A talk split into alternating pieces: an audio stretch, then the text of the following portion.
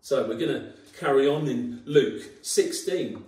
And there's a lot uh, to, to look through in the next few passages, really, and the rest of chapter 16. Jesus is going to pick up the rest of chapter 16 um, in a couple of weeks' time. Paul Mack did a sterling job last week looking at a tricky passage of the parable of the dishonest manager. And he made it clear that obviously Jesus wasn't encouraging us to be dishonest, uh, but that we should be good stewards of the gifts or the, the money that we've been given. And he asked the question right at the beginning where do you go to for financial advice? Do you go to others? Do you go to, I don't know, the internet? Or, or, or do you go to the Word of God? And he encouraged three principles of faithfulness, stewardship, and worship with our gifts. And he finished with things that we can be praying for as well to invest. Invest in family, invest in your local church, and to give to the poor. And Jesus, in this section, was challenging the religious leaders about how they thought about money. And in this first section, he challenges them head on. So let's read from verse 14 to 17. It says, The Pharisees, who were lovers of money, heard all these things and they ridiculed him. And he said to them, You are those who justify yourselves before men, but God knows your hearts. For what is exalted amongst men is an abomination in the sight of God. The law and the prophets were until John. Since then, the good news of the kingdom of God is preached, and everyone forces his way into it. But it is easier for heaven and earth to pass away than for one dot of the law to become void. So Jesus is kind of shifting his attention away from the disciples for a moment to the Pharisees. As Paul said last week, Jesus is speaking to different groups of people here. And at this moment, he's turning his attention to the Pharisees. Uh, and these guys, they objected to everything about Jesus' ministry how he spoke about money to how he treated sinners and, and tax collectors. He frustrated them at, every turn with his approach to Scripture. They thought he seemed utterly unconcerned about their rules, but then he kind of pressed them for an even higher standard of obedience and righteousness. And he, he seeks to show the Pharisees that he is a not just a break from the old, but a continuation, a continuation of it. And he challenges them head on. God knows your heart. That's a scary thought, isn't it? God knows your heart. It's an echo from 1 Samuel 16, verse 7, where man, it says, man looks at the outward appearance, but the Lord looks at the heart. He points at their wealth that has robbed them of their true riches. Honour in this life, but an abomination in the sight of God. It's then reflected and made a point of in the following parable that Jesus is going to look at in a couple of weeks' time. But we see Jesus saying here, what is exalted and seen of worth right now before men is what God thinks and sees and counts for is more important than what people think. And the, the Pharisees and, their, and the right, their righteousness and their piety is really fake news. It's there to win the admiration from others, but it doesn't really mean anything. It's pride. Can I ask you a question? Who are you living for? What are you living for now? Who are you trying to impress? Are you living for others? Are you trying to climb up the social, economic, even church ladder, or are you living for an audience of one? When you start to live to please God and God alone, it makes life a lot easier. It goes back to what we were talking about probably a month or so ago when we were up on the hill. Do you remember those glorious sunny days at, Oak Hall when we were talking about humility? And humility was thinking less of your own opinion and of others. And the Pharisee, in a way, were trying to get praise from others, and God knew their heart. They considered wealth to be a sign of God's approval. God hated their wealth because it caused them to abandon their devotion to God and their service to Him. Really, they were serving themselves. And then in verse 16, Jesus says, law, the law and the prophets, meaning kind of Old Testament scriptures, were proclaimed until John. And John the Baptist was the kind of last of the Old Testament prophets. And as soon as Jesus arrived, things were going to be different. As Paul referenced last week from the series The Chosen, the, the actor that plays Jesus says, Get used to different. And things were going to be different. The Old Testament prophets declared what God was doing, or they, or they were going to bring the nation into repentance or point to God. But they all knew a day was coming where there would be a new covenant, when all things would change fundamentally. In Jeremiah 31, it said, Behold, the days are coming, declares the Lord, when I will make a new covenant with the house of Israel and the house of Judah. Not like the covenant that I made with their fathers on the day when I took them by the hand to bring them out of the land of Egypt, my covenant that they broke. Though I was their husband, declares the Lord, for this is the covenant that I will make with the house of Israel after those days, declares the Lord.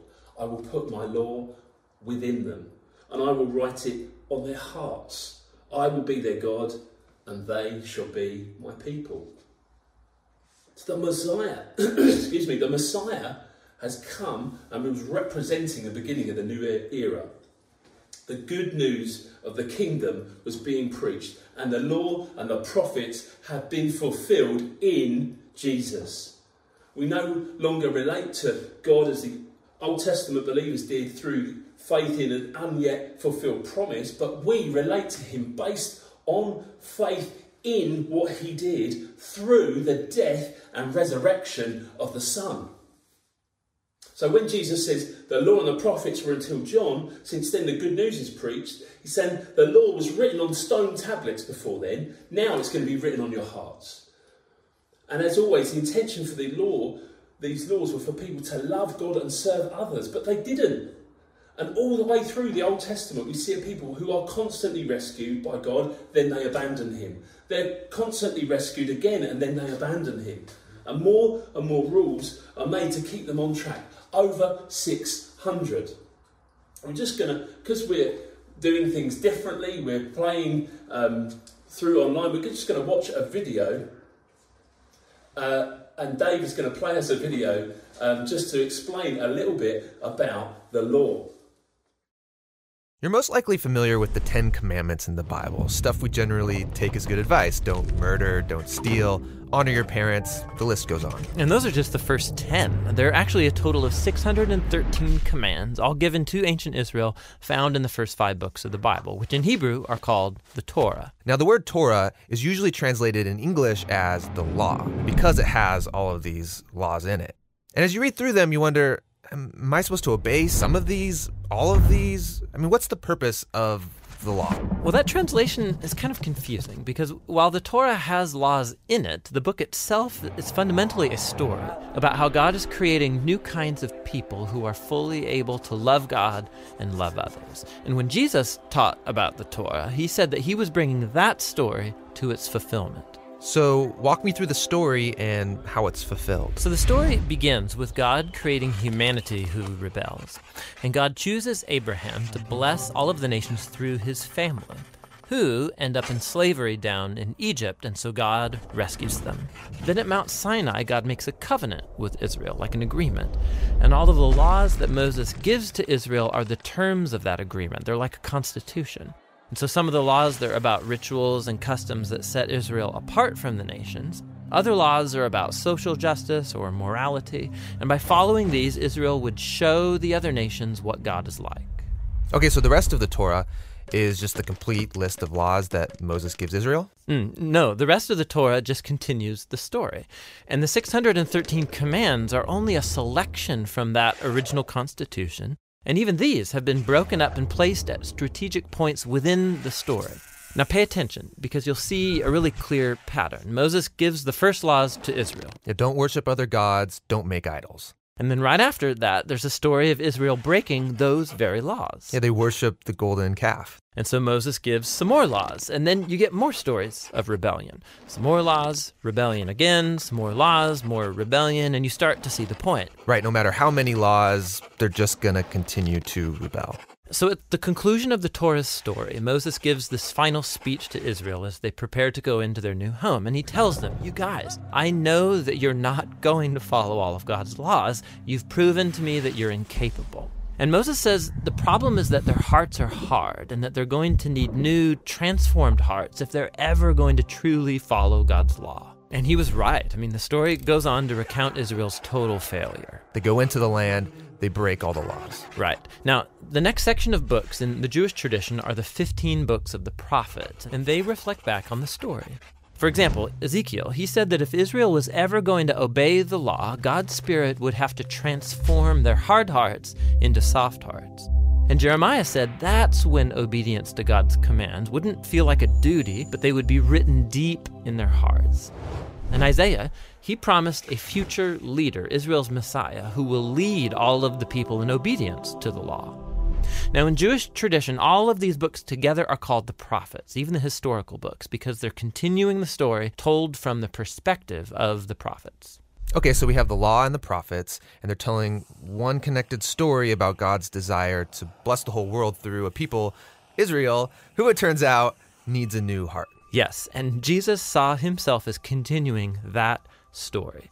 So he agreed with the law and the prophets when he taught that it's out of the human heart that come the most ugly parts of human nature. It's like the default setting of our hearts is opposed to God's law. But Jesus also said that he came to solve that problem, and in his words, to fulfill the law. So, what does he mean there to fulfill the law? Well, first, he said that the demand of all of the laws in the Torah could be fulfilled by what he called the Great Command that we are to love God and to love others. So, that seems pretty easy. I mean, we all want to love. Well, we think we want to love. But Jesus showed how love is far more demanding than we realize. So he quotes the law do not murder. And he says, yes, not killing someone is a very loving thing to do. But then he also says that when you treat someone with disrespect or when you nurse resentment against them, you're also violating God's moral ideal because you're not treating that person with love. And so Jesus said true love ought to extend even to our own enemies. So, even though this command seems very simple, Jesus showed how our hearts are not currently equipped to fulfill even this basic command of God to love others. And that's kind of a downer. But where Israel failed, Jesus brought this story to its fulfillment. As Israel's Messiah, he fully loved God and others, and he showed all of the nations what God is truly like. He did this through his acts of compassion and mercy, and ultimately by loving his enemies even unto death. And after his resurrection, he told his followers that he would send God's Spirit to transform their hearts so that they could follow him and fulfill the purpose of the law to love God and to love their neighbor. So this fulfills the story of the law and the prophets, or in the words of the Apostle Paul, the one who loves fulfills the law. Okay, so I hope you found that video really helpful. Um, the Bible Project videos, uh, there's loads of those online, and just really helpful, clear explanations. And that, I just thought that was a good explanation of the law and the prophets. And uh, just to confirm what they're saying, that Jesus' arrival was, wasn't a, an abolition of the old law, but a fulfillment and culmination of it. And now Jesus is, speaks in, in verse 16 about people forcing their way into the kingdom. What does that mean? Well, there's similar verses in Matthew 11 about the violent taking it by force, and these sorts of verses have been misused over the centuries. But I think the, the preferable translation is more of an urgent alarm call for people to enter into the kingdom. Or there's an, an insistence to enter in. Come and grab it with both hands, or you might lose the chance. Other translations say, everyone is being pressed to enter into it. so Jesus is urging people to enter in and not wait about. Don't make family excuses like in previous parables. Don't rush off in the opposite direction, but press in and take it. Jesus is quick to point out that the law hasn't become void, that he has come to perfectly fulfill it that the Christ follower is not free from moral obligations, but the new covenant in his blood supersedes it. God still cares about the holiness of his people. And he makes a point in verse 18, which, when we initially read it, we might think well, it's a bit out of place. Why has he suddenly started talking about this? But let's see verse 18, it says, Everyone who divorces his wife and marries another commits adultery. And he who marries a woman divorced from her husband commits adultery. Jesus is presenting a moral obligation here for the people, and he's honing in on one specific thing divorce. He, he's saying, don't pursue divorce just so you can marry someone else. To do so might kind of be technically within the, the boundaries of the law, but it would still amount to adultery, and it, it represents unfaithfulness to the original marriage vows. And Jesus is going further than what it says in Deuteronomy 24 1 to 4 about divorce. See, most leaders at the time that Jesus is addressing would permit a man to divorce his wife for nearly any reason. And Jesus is going further and making the commitment harder to get out of. On divorce, firstly, the Bible doesn't, or Jesus doesn't teach that you should never get divorced. There are cases where it is permissible and remarriage is okay, such as unfaithfulness, abandonment, and of course, abuse. We would never say that it is right to stay with an abusive partner. That is not what the Bible teaches. But what it does teach is to take marriage seriously, that it is not to be entered into lightly. I know that as a husband to Gemma, I am called to love her as Christ loved the church. That is a huge call. That he died for the church. Am I willing to lay down my life for her? Are you, husbands, willing to be sanctified in and through your marriage? Or do you want your agenda or your opinion to be right? When Gemma and I do uh, marriage preparation with couples, we always tell them that you are entering into this thing to become one for kingdom purposes, not just to make each other happy. If you live your life just trying to make the other person happy, you're kind of missing the point. You are in it to serve the kingdom. You are kingdom partners. And I, I think when couples come along, they think we're going to talk to them about how to love each other and be all you know, better and make their loving relationship stronger. Sure, we talk about that, but actually we say, no, you're really in this to make uh, the kingdom and serve the kingdom. It's about mission. But Jesus is showing us here a high regard as well for women. Because in this, I said it was too easy for a man to divorce a woman and leaving basically the, the, the wife or the woman with little or no rights. Jesus is coming in here and he is surpassing the old covenant. He's not just talking about divorce. He mentions in other places when he says, Everyone who looks at a woman with lustful intent has already committed adultery with her in his heart. God is dealing with the default setting here of the human heart that is opposed to God's law, like it talked about in the video. Jesus has come to solve that by changing people's hearts. He wasn't content with just an outward appearance or the physical act of sin behind it. He, where he, he says, if your eye offends, cut it out. Your hand causes you to sin, cut it off. We don't need to literally cut off our hands to deal with sin because we have had one who has had his hands nailed to a cross to deal with our sin. He died for sin once and for all. Romans 6 talks about how we are crucified in him no longer slaves to sin, but we are slaves to righteousness. Jesus paid the price so we could be free from sin. Free from sin. And the law is written on our hearts. Paul says in Galatians, if you walk by the Spirit, you will not fulfill the lusts of, of the flesh. So stay close, be filled with the Spirit. Stay close to Jesus. Be filled with the Spirit on a daily basis. That will help you in your battle against sin. So, this isn't just about divorce, this is not the unforgivable sin. We, we are fallen people who have made mistakes, and we want to support those who have made that choice to split up. But Jesus' words here present a more rigorous ethical standard than that than which is contained in the Old Testament. So, further than what it said about marriage, it's about what it says in, to what Jeremiah says that I will put my law within them. I will write it on their hearts. I will be their God and they shall be my people. God is calling his people to turn their hearts to him. He is looking for more than outward appearances, but an inward transformation of the heart.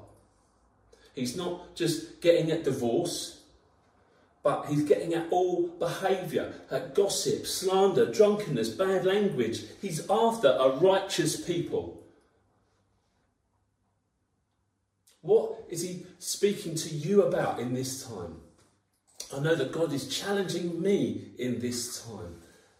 He's speaking to his people, he's speaking to his church. He's going to use this time where we are separated, where there's lockdown, where church can't be together. God is wanting to use this time to sift through his people and say, Do you really want me? Do you really want to be like me? Do you really want to go through this process of sanctification? Do you really want to be a righteous, holy person like I was? Because that's what it means to be more like Christ. It's a difficult, painful process, but it's worth it to be more like Him. We'll never be fully like Him until we see Him, until we're in His presence. But let's pray and let's ask Him to help us in this journey of becoming more like Him because we are called to be different. We're called to be more like Him. In lockdown, we are called to be lights in this darkness right now. And the only way that we will make a huge difference in this world, in this world that is in turmoil right now, is if we are those who are more like Him. So will you come to him? Be honest with him right now. Let him speak into your heart right now. What does he want to speak to you about? What does he want to change you? What does he want to write in your heart and change in your heart? There's stuff that he's spoken to me about over the years where I've forgotten about stuff, where he's challenged me about my attitudes about things. It's a painful process, but it's worth it because you'll be more like him. Let's just take a moment to pray. So, if you're at home, which I'm assuming you are, let's just bow our heads and let's just allow the Holy Spirit to come and speak to us. So, Holy Spirit, will you come right now and speak to each and every one of us gathered here online together? We want to be more like you. We want to thank you that you have come and paid the price for our sin. So that we are no longer slaves to sin, that we have your righteousness. Lord, what do you want to come and speak to us about this morning? Is as individuals, what work do you want to do in us with our character, with our attitudes, with our thoughts? Lord, come. Help us, Lord, in this journey of becoming more like you. We want to be different, Lord. We don't want to look like the world around us. We want to look like you. Jesus, I pray, will you come and speak to my friends gathered at home, gathered online? Come and speak to us. Jesus, we want to be more like you. Come, Holy Spirit. Come, Lord. Thank you. Lord, I just feel that we, some of us, we might need to repent right now before Him with attitudes or the way we've behaved or the way we've spoken. Wants us to be more like Him. Lord, I just want to repent of attitudes that haven't honoured you. We can so easily, in our Western culture, just dismiss things like gossip or slander or even how much we drink or even language. But He is after a righteous people. Come, Holy Spirit, help us be those that are different in this world. Help us be those that are little Christs, that have Christ within us. Jesus, and those that can then go forth and preach the good news that the kingdom is here, the kingdom has come, that the Son has died and paid a price for you. Jesus, thank you. Amen.